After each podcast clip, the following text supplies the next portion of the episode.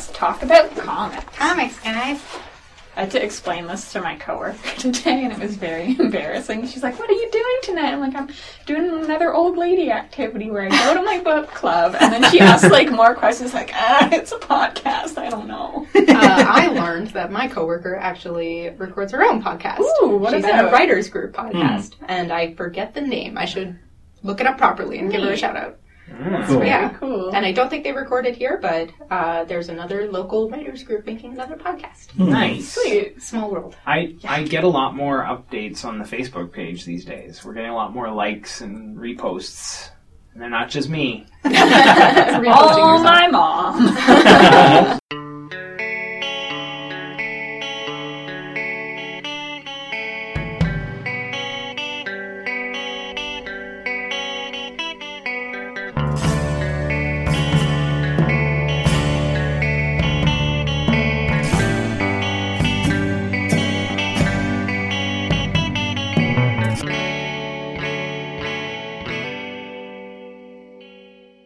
Welcome to the Trade Waiters. On today's Trade Waiters, we will be reading Shadow Eyes by Sophie Campbell. This this was my pick, and so we'll talk about that in a minute. But first, um, we have a character revealing question. Since you may not know who we are, and if you don't know who we are, we have lots of episodes you can listen to. Some of them are good. Most of them are good, John. Most of them are good. Yeah. well, I don't know. That's very generous. Approach things with positivity. We're That's so right. humble. We have excellent episodes. We do the best Trade Waiters podcast. Um, it's true. okay. That's fact. Yeah, yeah. Um, okay, so our character revealing question for today will be if you had superpowers, what would you do? So let's imagine that you can't pick your superpowers because superheroes rarely can. Um, but they are powerful enough that you could be a superhero if you wanted to, but you don't have to. Would you do anything differently in your life? And if so, what would you do? Anyone? Oh yeah, okay, I know my answer. Um, I'm Kate Gross, and I would do nothing. Um, I yeah, no, I would do nothing. I would just hopefully have some kind of superpower that would help me with like menial tasks, um, and just make my own life easier. Because not really sure there's much I could do. With great power comes no extra responsibility. No, not at all. I would agree with that. I feel like I get worn out a lot with my life, and it would be really rewarding if I was just less exhausted and could do what I'm doing faster, and I could help more people in the capacity that I'm already working. So I would just do what I do better. Okay, who are you? I don't know, man. I'm Jam. Okay. All right. Uh, okay, so I'm Jeff Ellis, and I mean, I think that's a tough one to answer when the superpower is not specified. That's true. because I mean, you know, if I had super speed, yeah, I probably would just get a lot of comics done. If I was like the Flash and like everyone was moving in slow motion while I just moved at regular speed, like yeah, I just draw a lot of comics. But if I was super strong and like impervious to bullets, like you know, maybe I'd overthrow a few governments. I don't know. okay. Um, well, despite despite coming up with this question, I don't know that I have a really good answer to my own question. Uh, I'm Jonathan, by the way, and again, it, it does depend on the the powers, but I think more than depending on what the power is, I think the bigger question is: Do I still have to have a job? Because hmm. most of my time is already used up with my two jobs, and I don't have a lot of extra time. So even with superpowers, what am I going to do? Hmm. If my superpowers or something else that's changed in my life has the ability to make sure that I don't have to do two whole jobs, maybe then I could have some time. I would like to be able to like help people in some capacity. Crime fighting has no interest for me whatsoever, but there's lots of other ways to be helpful in society. But I don't. Uh, it would depend on whether I would still have to work all the time. So. yeah, all right. Interesting perspective. Perhaps the real superpower is time. Ooh. Or being independently wealthy. I guess Tony Stark's got it all. Yeah, Yeah, yeah, it's easy to be a super superhero when you're Tony Stark or Bruce Wayne. yeah. jerks. It's also easy to not be a superhero because they're jerks. Okay, uh, so let's talk a little bit about this book. First, I have to apologize for how difficult it is to figure out which book it is we're talking about because there are two different editions of this book, as well as a webcomic, and none of them quite match up. So the version that we're reading is the one published by Iron Circus, which is the equivalent of two volumes if you have the ones published by Slave Labor Graphics. Yeah. Uh, Which and I read. yeah. So those also work. And there's a webcomic, but the webcomic, I just checked it out today, and it is not yet at the end of the first volume. So it'll get you like two thirds of the way through. Okay. And uh, I got it off Comixology, so that is the Iron Circus edition. It is available through Comixology. Okay, good. Uh, and it is also available directly from the Iron Circus shop. Mm. Oh man, I don't know what happened. I tried to find it on Comixology. I didn't find it, so I bought the PDF off their shop. And the whole time I was thinking, man, I missed the Comixology format because this scrolling up in a PDF is for the birds. Well, there you go. Lots of options. of widely available book, and don't worry, just find one and keep reading. Yeah. I think Yeah. I think we've successfully between the four of us got a different version of this book. We did it, fam. You'll be able to very thoroughly review all the ways that you can experience this, and I've read the webcomic as well, so Okay. Winner, winner. So also a little bit about Sophie Campbell. Uh, Sophie Campbell has done an awful lot of comics, way more than I was aware that she'd done. The one I haven't read any her, any of her other books, but the ones that I had heard of ahead of time, uh, she has one called Wet Moon, which started in 2004 and has several volumes out and is supposed to be continuing at some point as well. Uh, haven't read it, but apparently it's about a bunch of goth kids. Oh, it's, It's awesome. so good. That's what I Oh. read over Christmas because I was alone. Um, Sad beginning to start. Well, I think it's a very appropriate comic to read around at Christmas. we had to work Christmas Eve and Boxing Day, and my family lives out of town, so I was cat sitting, and the person I was cat sitting for had all the volumes of Wet Moon, and I was like, you know what, I've always wanted to read this, I'm just gonna sit down and read it, and it was so good. Yeah. So Huge Wet, fan. Wet Moon, very strongly recommend. Maybe when it wraps, it would be a great contender for a longer series Hmm. of what we're doing because there's a lot to cover in. I got book. to the end, and I was like, what do you mean there's no more yet? um, let's see other things that she's done. Uh, she also was famously the artist for Jem and the Holograms during their re- recent reboot of that comic. and that was very well received. I haven't Yeah. read it, Me neither. Hmm. but I know it was well received. Yeah, and someone else wrote that. Uh, it was written by Kelly Thompson, and I guess it's being drawn by someone else now. Hmm. But that That's happens. the nature of comics, Yeah. or mainstream comics, I should say. Uh, and then there was a whole list online of other books that she's done. So there, and there seems to be a trend here of publishers that don't end well. So, for example, uh, she did a book with Tokyo Pop called The Abandoned, which. No, me neither. But this was before Tokyo Pop like famously collapsed. Yeah, I And- mean, a lot of the series that I really liked just ended up in the dust when that Yeah. happened, right? Yeah. So And none, and a lot of those are never going to come back because Tokyo Pop still has the rights to them. Just sitting on them. And uh, so there was supposed to be more volumes of that, and then she never got to do them. And then there was a series called Water Baby, which was published by DC's Minx line. I've heard of oh, that I've one. read that actually. Okay. Yeah, isn't that just Hmm. one book? I think so. Could be. Yeah, Okay. just one book. It's not a series. Alright. Yeah, I've read it. Yeah. All, all, all the Minx line was one book because because they it ended. started Well- and ended in I think all the Minx ones I read were just like y- um, contained stories. Yeah, Yeah. like Zombies Um, Calling was in that uh, Uh, group as well. mm-mm, Zombies Calling was also slave labor. oh yeah, that's right. Um, Oh gosh, I'm all mixed up. Yeah. uh, yeah, I read a lot of Minx back in the day. Mm. It was a good. It was a good imprint. It had, yeah, it had some really good books in there. Um, And then DC just abandoned it for spurious reasons.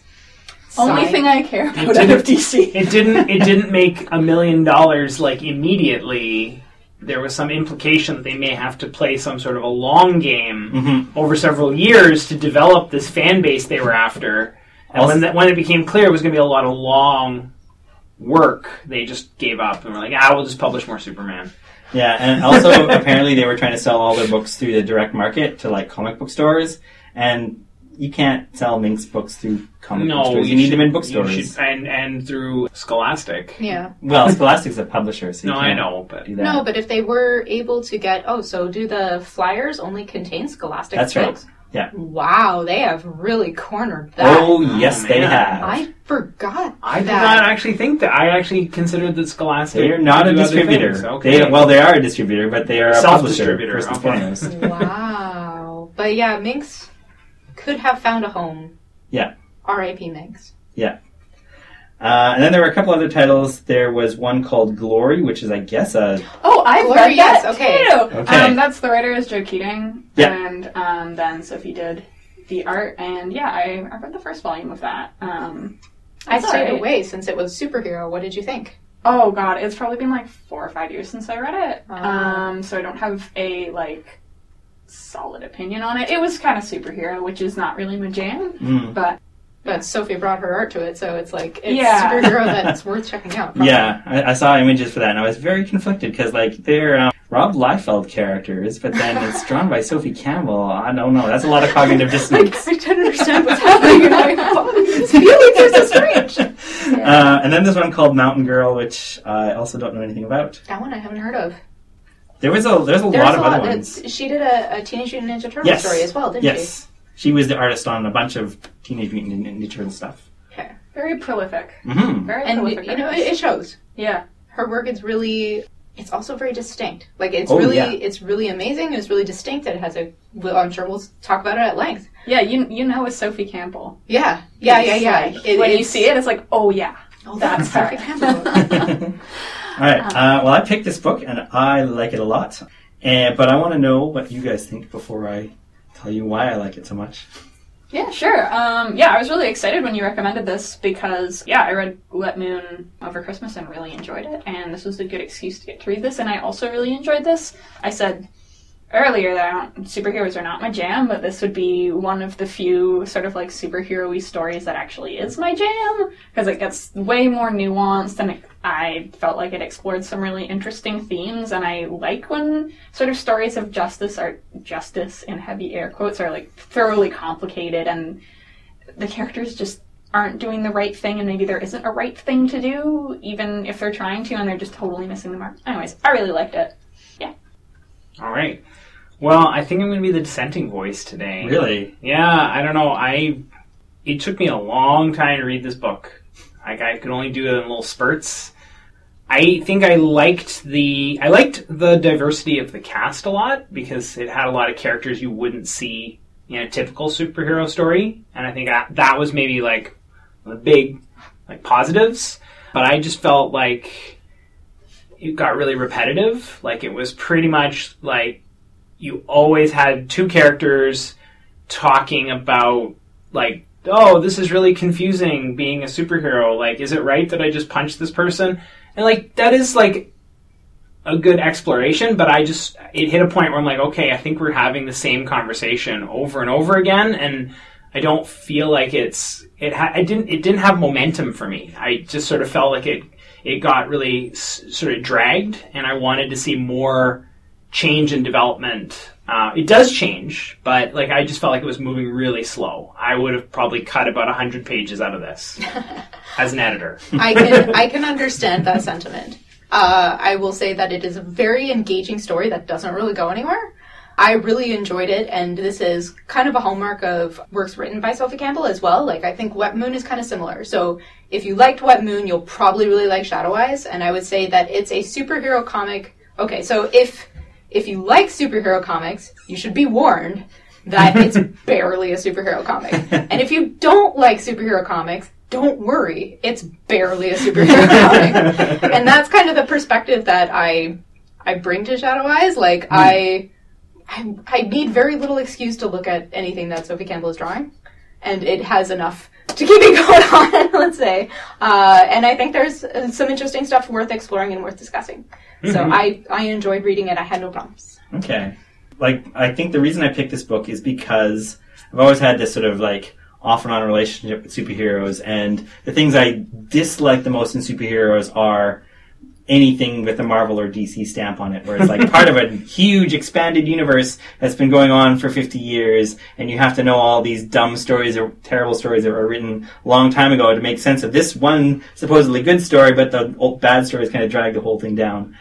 This I like because it's self-contained. It's not part of a bigger universe. The the characters can just be themselves. It's one writer writing these characters. They don't have to compromise with like five other previous writers. I like that it's barely a superhero comic. I that's that's the level of superhero story that I've always kind of liked. Like uh, my favorite superhero stories back when I was reading superheroes when I was a teenager were things like Generation X or uh, Excalibur, which are kind of they're part of the X Men universe. But these are the stories where they really don't spend a lot of time fighting bad guys. They're just like hanging out and being moody, and they have superpowers, so they feel crummy. Like that's what I want. Give me that. Give me that all the time. Uh, so that and that's what this is. This is that's exactly what this is. I also really like the the sort of the contrast between like incredibly cute and incredibly like grim dark like mixed together right on the same page. Mm-hmm. Like that's a really interesting mix. Mm-hmm. Yeah, the, it is really interesting. And uh, when I think about Sophie Campbell's work, like the grit that comes with it is like there's grit like baked into every single square millimeter of every single panel of every single page. It's just so dense in grit, and yet you're never confused.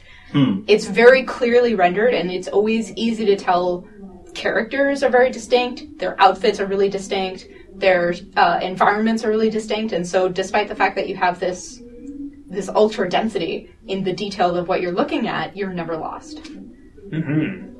Actually, I would say another like big positive for this is the art. Like Sophie Campbell's a really talented artist, and yeah, the character designs are really interesting and yeah, unique. I, I again, like it has a lot of nice visuals going on. Uh, I think a lot of my issues just came with some of the writing. And uh, to to Sophie's credit, like the writing, I think is more the challenges come in the plot. So it's more bigger picture stuff that, or, or not even just bigger picture stuff. It's more like who is here, why, and what is what are what are their objectives and where are they going. That kind of like through line is what's missing because I Mm, find her mhm. characters really distinct in how they're written, despite uh, or even though they are all very distinctly drawn. They're all very distinctly illustrated. You're never confused, but they all have a distinct voice as well. They have distinct motivations that are very clear to understand. The dialogue is really well written. I find it's really relatable. It's it feels really human. It feels very real.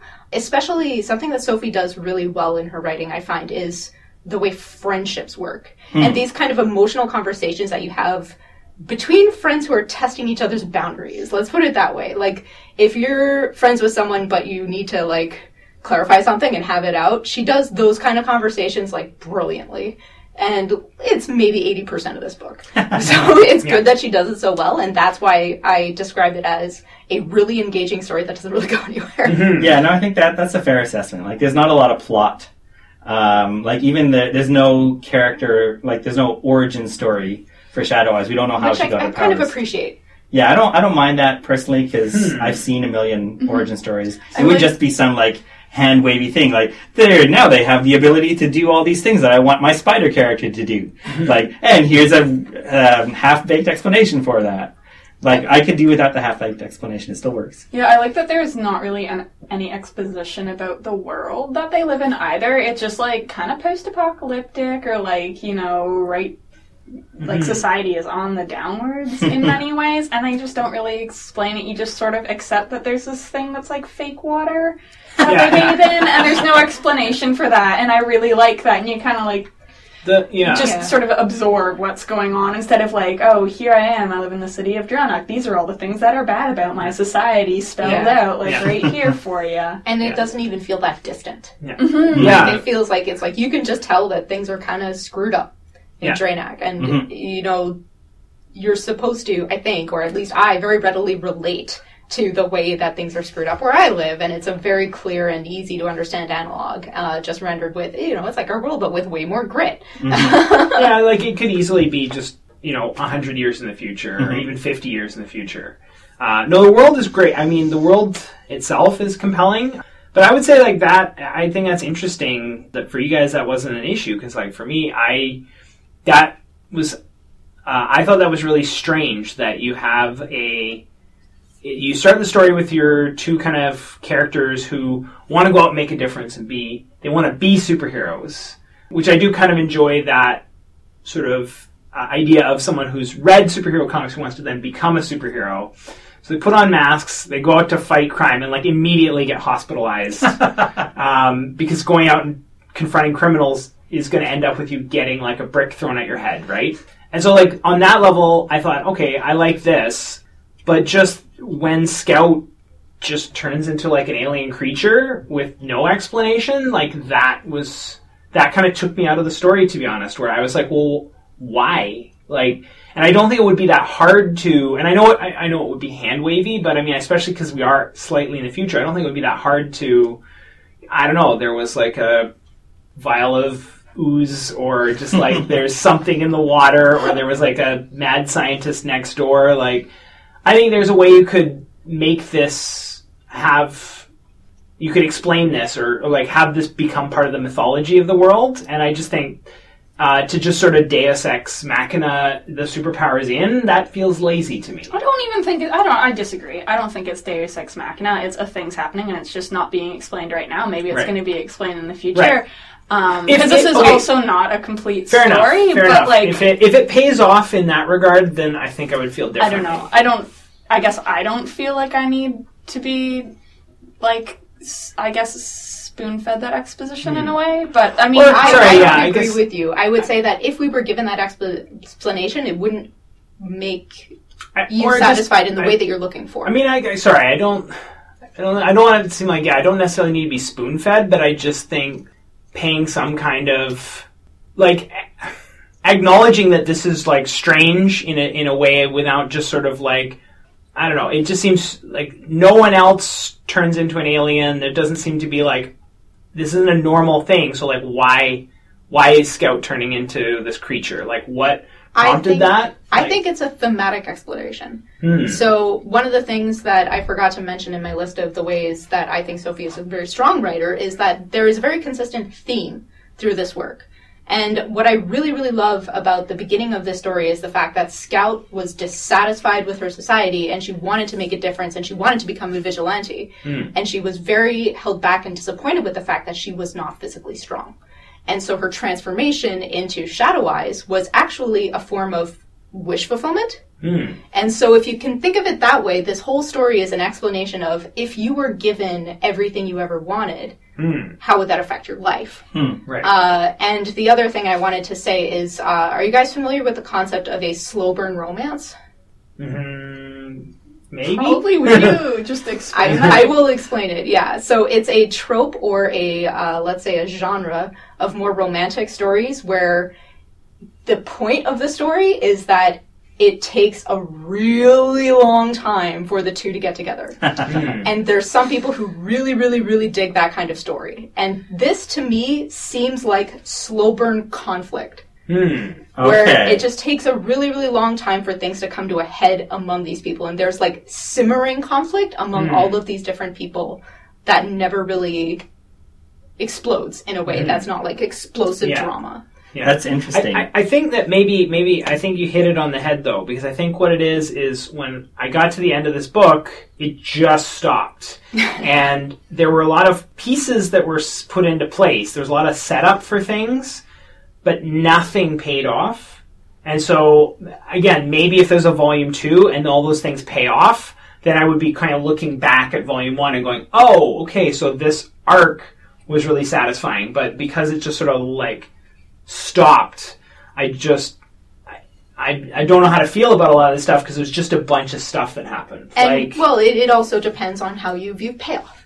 Mm. For example, there is a lot of emotional payoff in this Mm. work. So, for example, Scout has a conflict with her mother because she has transformed into Shadow Eyes and she doesn't know how to tell her mom. Mm, mm, Uh, and she spends a while like going back to her mom That- as Shadow Eyes. That that I think was one of my favorite parts of the story so that's uh, because it had a emotional good emo- emotional core to it. Um, And, And- I would, sorry, if I could just finish Oh, this yeah, thought. sure, sure, Another yeah. example is Scout and, or, or yeah, Scout and Sparkle coming together. That's kind of a slow burn forming of a friendship. And Mm-hmm. Scout and Kaisha breaking up is another slow burn Mm-hmm. kind of conflict that I was really excited to see this payoff of like, wow, they're treating each other kind of shady. Mm-hmm. Both of them are at fault. Both of them are doing things mhm. kind of shady. And it's like, I'm excited to see this really hit the fan, I guess. Not in a way like I, I wish they wouldn't fight, but No, and I I mean, sorry, those are actually those are all good.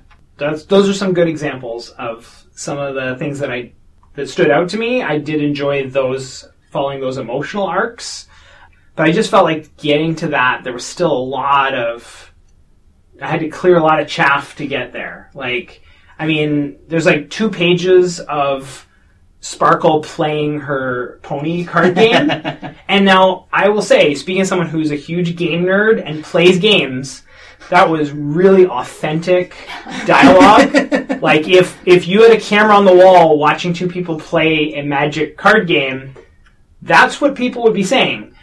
I don't as a reader, I don't know, do I need to actually read through like two pages of people playing a card game?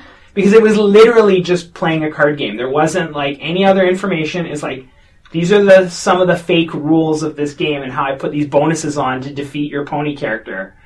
And we're not, like, and now we're on to another scene. Like, there's nothing. Yeah. Well, why? Why am I reading this? it was, I think it was just so having fun. Yeah. Yeah, I mean, it was a nerdy self-indulgence, right? Yeah, okay. And that's it's, it's for color. Okay, I. I But the yeah. way that I read it was that uh, it was really interesting to me because you you described this wor- world as very grimdark, and yet there's all of these kind of beacons of positivity, like Sparkle and her hobbies. You also see Noah building a Yeah. mech, like, yeah. and What? uh, when when did Oh, that it's happen? yeah. really early on. Like, um, I've read his, this twice. How did I miss Yeah. His Yeah. mom is being roughed up in the other room, like Uh-huh. by Kyle, and he's just like focusing on this um, little figurine that he's putting together. Okay, Yeah. I Um, remember that. and uh, Kaisha has her kickboxing, which comes up every once in a while and is never really brought up. Hmm. It's kind of just a character detail where it's like she can handle herself in the fight, and it's because she takes you know kickboxing uh, training Mm-hmm. or whatever it is. And uh, Scout,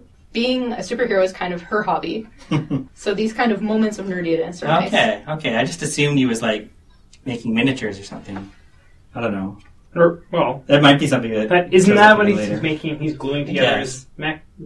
Sure. robot. Yeah. Yeah. Yeah. Okay. But just as a nerdy kind of hobby, Okay, he's yeah, like yeah, this yeah. big tough guy. Uh huh. Um, So it's Like, I will say though that the the um, the scout and Kaisha thing, uh, like that really did come to a head right at the end, where Mhm. like they they've had a fight, they're not friends anymore, They- at least as far as stole her Kaisha is concerned. That yeah, me so Yeah. mad. I, Uh, mean, I love how Kaisha like saw red, and I'm like, oh, I feel and then like Don't take my cat. uh, like spoiler alert, they like she tells her dad who's a cop, and he tells his superiors, and then last scene we see of Scout is like the cops shooting missiles at her secret base. Talk about like, and it's like you, you can think of this as like, oh my god, it's finally plot, but for me, it's almost like this is metaphorically the ultimate betrayal by your best friend, Yeah, mhm. right? It's like it's the ultimate metaphor, and it's uh, a friendship dialed up to nine. I think it works Uh, on both levels. I think that's a pretty interesting that it works so well on both of those, those levels. Yeah, Mm. and it's like, uh, sorry, No, yeah, thought. go ahead. uh, I don't want to discount what you're saying. Like Mhm. the, this is not a traditional narrative. It Mhm. is not a traditional kind of plot. Yeah. And if it's if you're looking to find value in a very traditional way, like it's it's not going to meet those needs. Mhm. You have to look. Hmm. I, I'm not really sure how to describe this, but No, I- it's I- it's I, I think that there, like, there are other ways that it Yeah. provides value. No, I think like I, I appreciate that this is set up to be like a slow burn. I guess I just think that I don't know, like I I I I, I could see some of the emotional character interactions, but I just there was points in this book where I just was getting bored. I was just like like they literally, I think it was like Scout and um, the guy with a crowbar, um, Noah. Noah. Scout and Noah like have a conversation about the moral ambiguity of what they're doing, and it cuts to a scene where they're having yet another conversation about the moral ambiguity of what they're doing. Like, I get it, and so it's just like, why do we need? I I, I just felt like it was getting repetitive, and I just again like there's things that again maybe there's payoff, but there's like there's a scene about the girl that Sparkle used to play pony cards with, like who has to leave, and she's really sad, and you're like, okay, I guess that's she'll show up later, or this is going somewhere. No, that just that was just a bunch of pages you had to read to get to the next Kaisha Scout interaction. Like, I just felt like there was a lot of stuff in there that just didn't need to be there. Um, that's why I said, like, I think there's like maybe 250 pages of good story in here, but it's 380 pages. And I just, like, maybe just tighten it up, just trim the fat, and I think there's, like, I would, there's a story I would enjoy hidden in here. It's just like, it's got a lot of padding, and I'd like to take some of the padding away. I think that's really fair. I agree with that. There were a lot of moments where I was checking up to the top of my PDF. I'm like, why isn't this done yet? And I'm actually surprised to see uh, John's physical edition here It's and a how really thick it big is. book, It's to be fair. it's bigger than it needs to be. I will agree with that. So related to the Grimdark, which I did enjoy that you said Grimdark because I, this definitely reminded me of '90s comic books. Oh, for sure. Like I actually felt like sort of like because I grew up on '90s comics, which were sort of looking at the you know '80s, '70s comics and going, what if it was like more messed up than than that? And I feel like this was almost looking at '90s comics and be like, well, what if we like twist that a little further? Um, and so I, I kind of appreciated that, but again, like with some of the, the, the grim dark stuff, I almost felt like it didn't pursue the emotional uh, as far as it would make sense. Like I, like I said, I really enjoyed the fact that there's a period where Scout Scout has turned into this alien, can't turn back, so Scout is permanently Shadow Eyes, leaves a note to her mom and disappears. And then there's this cute thing where Shadow Eyes keeps checking in with her mom and is like, ah, no, no luck finding Scout. And her mom's like, okay, Shadow Eyes, you let me know if you find my daughter. And I'm like, her mom totally knows, and she's humoring her. She's like, oh, why don't you just put these slippers on? Why don't you just use Scout's old bed? Like, like, she totally knows, right? Uh-huh. And that I loved, but it's like, so now she know. Eventually, they they have it out and they realize like, okay, yeah, you're my daughter. I accept you being this alien, which is great. But then it's like Shadow Eyes kills a bunch of people, and that's in the news. And then like the next time she sees her mom, her mom's like, "Oh well, just let me know. We can just have a chat sometime, sweetie. About it sounds like it's really complicated what you're going through. Like that doesn't seem real to me. Like it, I understand her mom's cool and accepting." But I don't know that it's normal for her mom to just be like, "Oh, my daughter just murdered a few random people. It's cool. Like, I'll just let her find herself." Like, I think that there needs to be more. That needs to be more shocking. There needs to be more impact to the fact that we've got characters killing people. I, you know, like I, I think that to not deal with the shockingness of these murders, that becomes like a '90s comic where you just kind of kill people and it doesn't matter because, yeah, like it's the '90s and we're being dark and we're killing people. I think I'm hoping that that is something that will pay off Mm-hmm. in the second volume because I think it is being built up. Right. Like if you look at the the whole story, that is a it's a recurring theme. This question of like when is it okay to kill people if you're a vigilante? Is it okay? And it's And- certainly ramping up. yeah, Yeah. yeah, So I'm I'm hoping that's actually headed somewhere because Yeah. I think that would be really interesting. That's certainly something I would want to read. I mean, again, like I don't know, maybe maybe really what this is the problem here is that I feel like I'm reading half of a story. That's Because- and that's fair. I Because mean, I mean, like again, there's these cool. Like at the end, they're my legs are getting bigger. My Uh-huh. legs are getting bigger. I've got this spot on my shoulder, and I'm like, oh, what's going to happen? Oh no, we're done. The story's over. Like I don't know. I think I'm just I'm mad because it didn't end. yeah, no. The the second time I read through this, that didn't bother me because I knew how it was ending. But the first time, when I got to the end, I was like, "What? That's it? Come on, give me more! I need more!" so yeah, I mean that that's definitely a fair criticism that we we want more story. But Maybe, maybe you should have have to wait maybe you should have recommended it when it was finished. I don't know how long it's going to take. don't even know. Dial back that attitude. Jesus. Go, go, put that on Twitter. That's what Twitter is for, Yeah. complaining about It is. demanding things. we have to we have to acknowledge that this is a indie book. This is a Yeah. passion Yeah. project for enough. Sophie, who Mhm. uh, does other works to make ends meet. I'm Yeah, sure this doesn't pay as well as Jem and Holograms. Yeah, I mean, actually, the fact that this entire work has basically one credit with like a, a credit to the color assistant because Mhm. it's colors by Sophie Campbell and Aaron Um, Watson. Aaron Watson. Yeah. Uh, I mean, like, yeah, it's pretty impressive that she's kind of wearing almost all the hats. It's an awful lot of comics. That's like And- almost an inch worth of comics. And When they you are cons- like stunning quality. When you consider like all the other stuff she does, like Wet Moon is like six chunky volumes. Like it's nuts how much work she has out there. And That's it's why I'm all, like, surprised yeah, to see her really high entire quality. bibliography. There's so much. Um, Yeah, which is so- also really exciting because it's like imagine what she's gonna make in the future. yeah. It is, and if it's more Shadow Eyes, I will be thrilled. yeah, It's, yeah. uh, I, I'm, she's working on the conclusion of Wet Moon, I think, right now. Do we know? I don't, Don't know. know. Um, we don't know. I heard, I heard a rumor or a tweet, but I don't remember how long ago it was. because I think it got like re-released with new covers. Okay. Ah. Like Annie Mok did some covers for it. I saw an interview where she was talking about a new project with Image, but I don't know what that is Hmm. or how old that interview was. So So all around excitement for more of Sophie Campbell's work, I think. Uh, but no, it's totally fair that this ends. Oh, I did want to mention with the the legs getting bigger and bigger. Half the time, I wasn't sure if that wasn't just a kind of self uh, self deprecating joke. About how, like, when you draw a character and some parts are exaggerated, like they become more and more exaggerated I over thought time. of that. Yeah. and I was like, ah, my damn legs! I can't even fit through this vent anymore. May- maybe it's maybe it's kind of a clever like she, maybe it just started with the way she drew and then she decided to incorporate it into the writing. yes. Um, Okay, deep cut. This is like really, really deep, really old comic I read. Like way back one of the first comics I ever read was this one called Sleepwalker, which was a dumb comic that has never been heard from since because it got canceled and no one cares.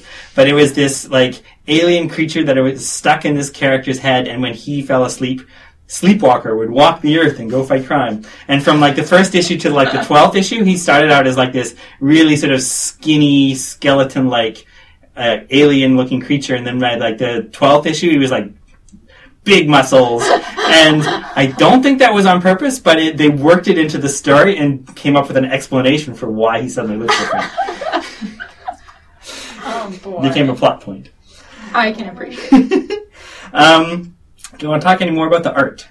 Yeah.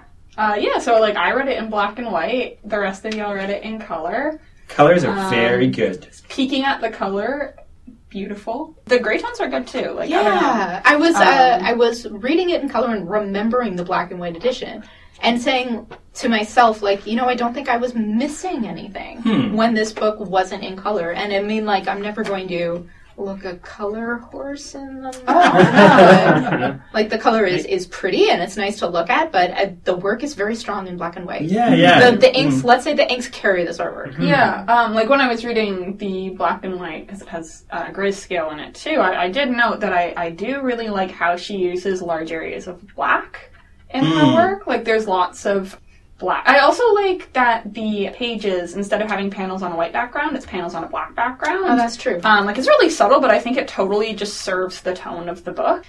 Uh, which it's just like a really small thing, but it, it's very nice. I like it. It's a good choice. Makes the book an interesting art object too, because you get that little bit of sort of an optic effect. And the book is all together, and you look at the edges of the pages where it has, you can tell they're all like black ink right to the edges. Yeah, I will say, like, I haven't seen this edition before, and it is a really handsome print edition, so well done, Iron Circus. There's spot foil on the cover of it, uh, nice. so that Scout's eyes are kind of glowing, and there's this beautiful CMYK panel in the back. So this is really a handsome edition that I've never seen before. I think the book design was done by Rhiannon, who I know. So let me check, Right. just double check that. There were I credits in the front. Overall, Iron Circus comics, I've been really impressed with their production quality. Yeah. Oh, I guess it was just I- pre-press, that, so that's different. Um, Never mind. Iron Circus, good stuff. I, I think it would be interesting for our uh, Tumblr page to do a comparison shot of a color and a black and white side by side.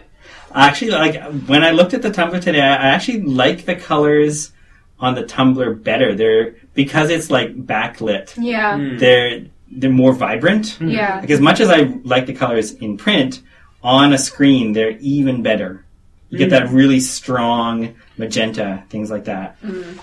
I guess it's not really a strong magenta, but like there's there's slightly more colors in an RBG spectrum.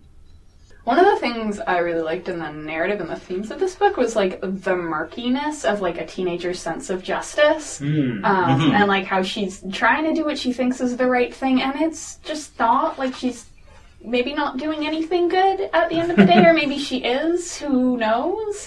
um, and I, I liked the conflict between uh, Shadow Eyes and Noah. Like that scene where Noah like beats up his mom, which Yeah. is really horrible. But like that, the dialogue of Shadow Eyes being like, "No, don't do that," and he's like, "What? It's only okay if you do it." And sort of like the way the mm-hmm. different kids in this story like see justice or like trying to do better and trying to help the world. Like Kaisha, like she has this like she's volunteering at the soup kitchen and she Yeah. wants to do it these ways and Shadow Eyes is like, well, I have these powers, so I guess I'm beating people up. But also like we'll do the little things, like help a kid with her homework. Yeah. Yeah, and that stuff like nice. That. like and that. Noah's like, no, we're just beating people up. like, And even Violence Sparkle is like, we're is gonna the go beat people up. And Shadow Eyes is like, you're not gonna beat anyone up. And she's like, we're going. And then just, they go along and they beat someone up. And, Jen- and Sparkle's like, I don't know if I like this, you guys. Yeah. But I really appreciated Kaisha's sense of justice.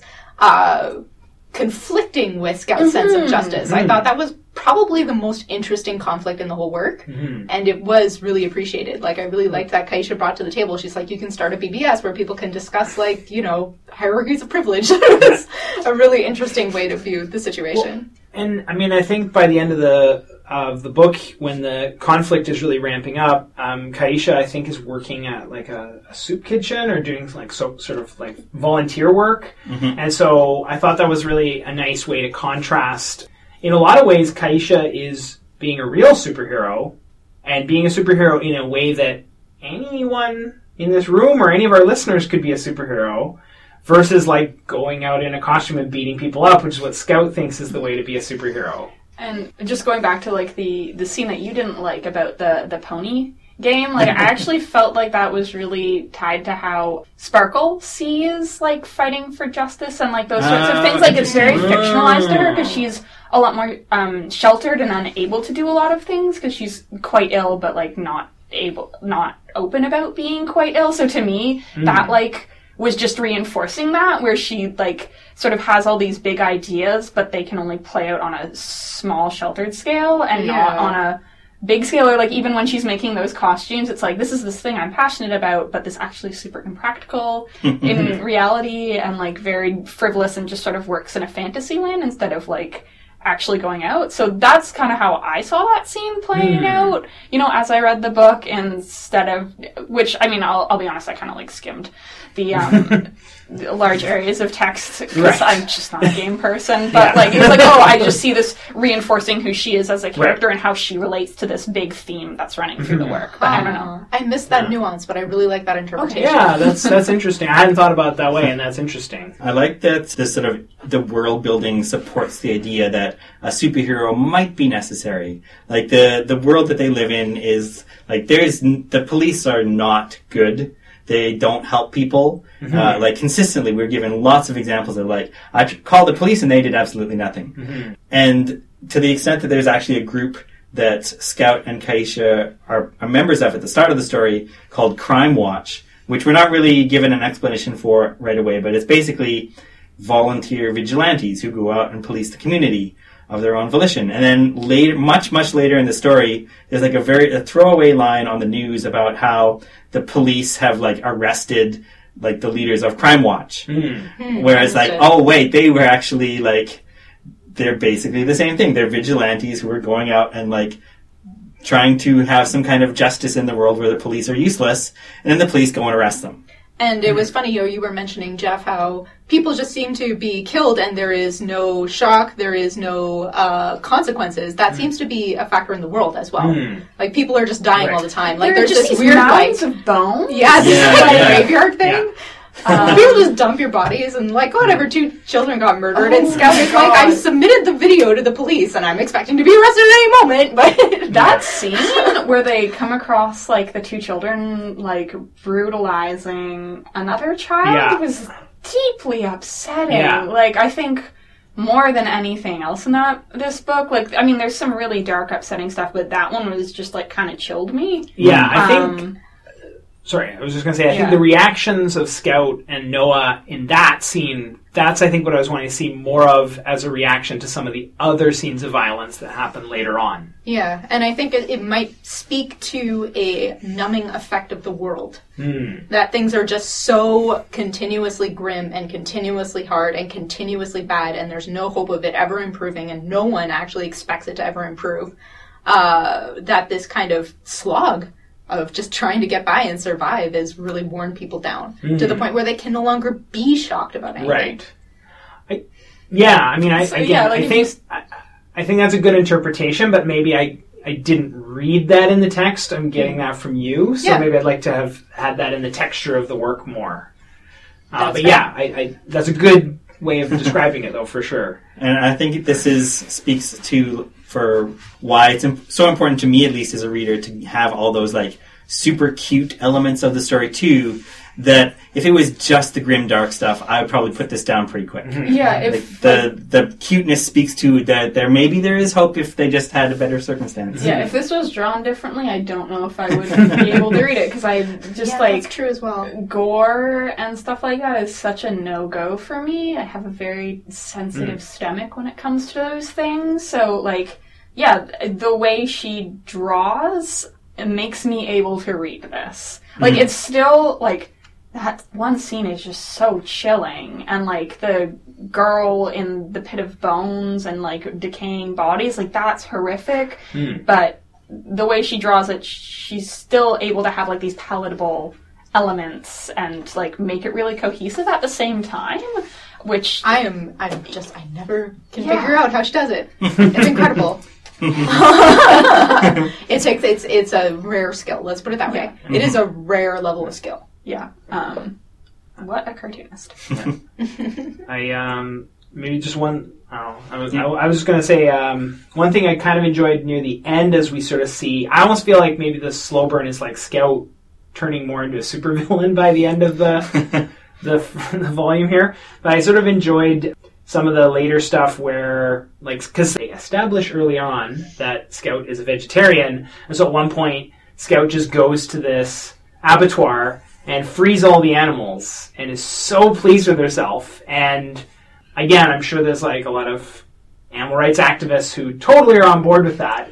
But I just in I sort of noted that she sets all the animals free into the city, and that's it. Like you know, not like she doesn't get them safely into the woods. She doesn't make sure that they actually continue to thrive in. Doesn't think about are they going to continue to live and be okay in the city. Like and the fact that she shut down this food processing plant, like that means there's going to be a food shortage. Does that not have ramifications? And like, what about people's jobs? I don't know. I Yeah. feel like it's very accurate to a lot of sort of folks who are into that stuff. They just like no big picture, just the this now here. yeah, Um, And it feels again like wish fulfillment, yeah, right? It's like I'm vegan and I want everyone to be vegan and I will free all the animals and we'll never let's not talk about the consequences. Yeah, and I think yeah, it almost it almost gets like it sort of it becomes more myopic to a point where um, you know Sparkle's doing the presentation and the girl in the back row is heckling her, and so then Shadow Eyes breaks the glass and just starts beating people up to like sh- teach them a lesson about paying attention to Sparkle's presentation, and it's just like wow, you're. s- You're getting so petty. Yeah. There's just more and more selfish motivations behind what you're doing. the punishment doesn't fit the crime. Like someone saying gross things, you don't knock their teeth out. Yeah. Like, And That- it's like and Yeah. she took Kaisha's cat. yeah, that's horrible. I mean, the other stuff was bad, but taking someone's cat. You just don't you don't just take someone's cat. I, getting to getting to the cat though, I do enjoy that Scout's first act as a superhero is kicking down a door to rescue a cat. to rescue this cat. Yeah. yeah, it's a good place to start. Like I can understand that's a an understandable motivation. I can understand starting your superhero career off with that. Yeah. like, so won't someone rescue this cat? I guess I'll have to do it. Okay, any other final thoughts? I liked it. I think that the elements that I liked were better presented in Wet Moon. Hmm. So, like, Wet Moon doesn't even pretend to have a plot most of the time. so, if you like those elements that were kind of non-plotty, it I think it's it's more real and more raw and interesting and nuanced in Wet Moon. Uh, but I, I really like Shadow Eyes. It's fun. I had a fun time reading it. I think, um, like, my final thought is uh, if if I could take this book and send it back in time to myself as a teenager in the 90s, I'm not sure it's one that I would necessarily gravitate would have gravitated to at that time and like picked off a shelf myself but if someone had forced me to read it i would have really really enjoyed it and i think it would have had a profound effect on me If a strange man who looked vaguely familiar accosted you on the street and forced it into your arms and ran away, you would have read it. oh yes Oh, that would be an interesting premise for a book. Yeah. Um, yeah, I like this book. I was glad you suggested it, John. It was a good um, excuse for me to read it. okay No Just- final just thoughts from you. We all know what you think. Uh, no. no disagreeing opinions here. Uh, no, I mean, I uh, I will say I'm glad I read it just because I've ne- I don't think I've ever read a superhero story not created by the big three, and so you know I think it had some really good elements, but I think someone it was one of you mentioned it being kind of a personal project. I think it's amazing that she's doing this all on her own. I think the one missing ingredient is maybe like a story editor, uh, because again, like I think I'm gonna stand by my opinion. I think it's about 250 pages of solid comic, but it's 380 pages. okay all right let's do shout outs Oh, I know. Okay, I'll go first. Uh, so I wanted to shout out another personal project from a friend of mine, Jeph Jacques. He's best known for his webcomic questionable content, but for the past several years, he's been branching out into science fiction with a work called Alice Grove, which explores a lot of really interesting themes about uh, artificial intelligence and kind of a very, very distant future. Uh, and that is steaming towards its conclusion. It's supposed to wrap this week. Hmm. So I recommend Alice Grove. Okay and where can we find you on the internet Uh, nowhere. I don't make comics anymore. I'm Jam. Don't worry about it. You logged off. I'm logged off. Goodbye. All right. Um, I'm Jonathan. Uh, you can find my work at phobos-comic.com, although there has been nothing new there in a very long time. And my shout out, yeah, I wrote down a shout out. What did I write down? Oh, uh, I finally got a chance to read Finder Third World by Carla Speed McNeil. And uh, we're going to have to talk about it later because, wow, that's quite a book. Wow. I'm not sure I've actually learned that much about Jaeger, but You, you're like on the edge. It's so good. Anyways, it's it's a trip for sure. yeah, Finder's so good. I was talking to someone about it the other day. And I was Okay. like, this is one of my favorite comics of all time. um, wait, where can we find you, John? Did you say? I said that already. You did? Okay. Never mind. No one look up Jonathan. No. Oh. Um, my name's Kay Gross, and you can find my currently updating webcomic that I always forget to tell people is updating, but it does update every week. Uh, Lunar Maladies at lunarmaladies.com. Uh, yeah, I read, um, I'm reading my way through Templar Arizona right now by Spike Trotman. It's an Oh, interesting nice. read. Yeah. So that's what I'm reading right now. All right. Uh, so I'm Jeff Ellis. Uh, you can find my work at jeffreyellis.ca. And uh, since we talked about uh, superhero comics, uh, I'll just shout out a superhero comic. Uh, Invincible Iron Man now has a uh, female protagonist. Uh, Tony Stark is out of the picture. Riri Williams is the new Iron Man, and it's pretty good. Check it out. Okay. Uh, our next book will be Scott Pilgrim by Brian Lee O'Malley. We're going to do a Scott Pilgrim marathon. So next episode will be volumes one and two, and then we're just going to keep going after that. For the rest of time. That's right. Or until we run out of Scott Pilgrim, whichever one. Our Scott first. Pilgrimage. oh! Oh, I think that's what we have to call it. yeah, Excellent. awesome. Thank you. Thank you. Okay. All right. The Trade Waiters is presented by Cloudscape Comics. Thanks to the Vancouver Public Library for letting us record in the Inspiration Lab and Sleuth for the music. You can find us at tradewaiters.tumblr.com as well as iTunes, Google Play, SoundCloud, and Stitcher. Thanks for listening.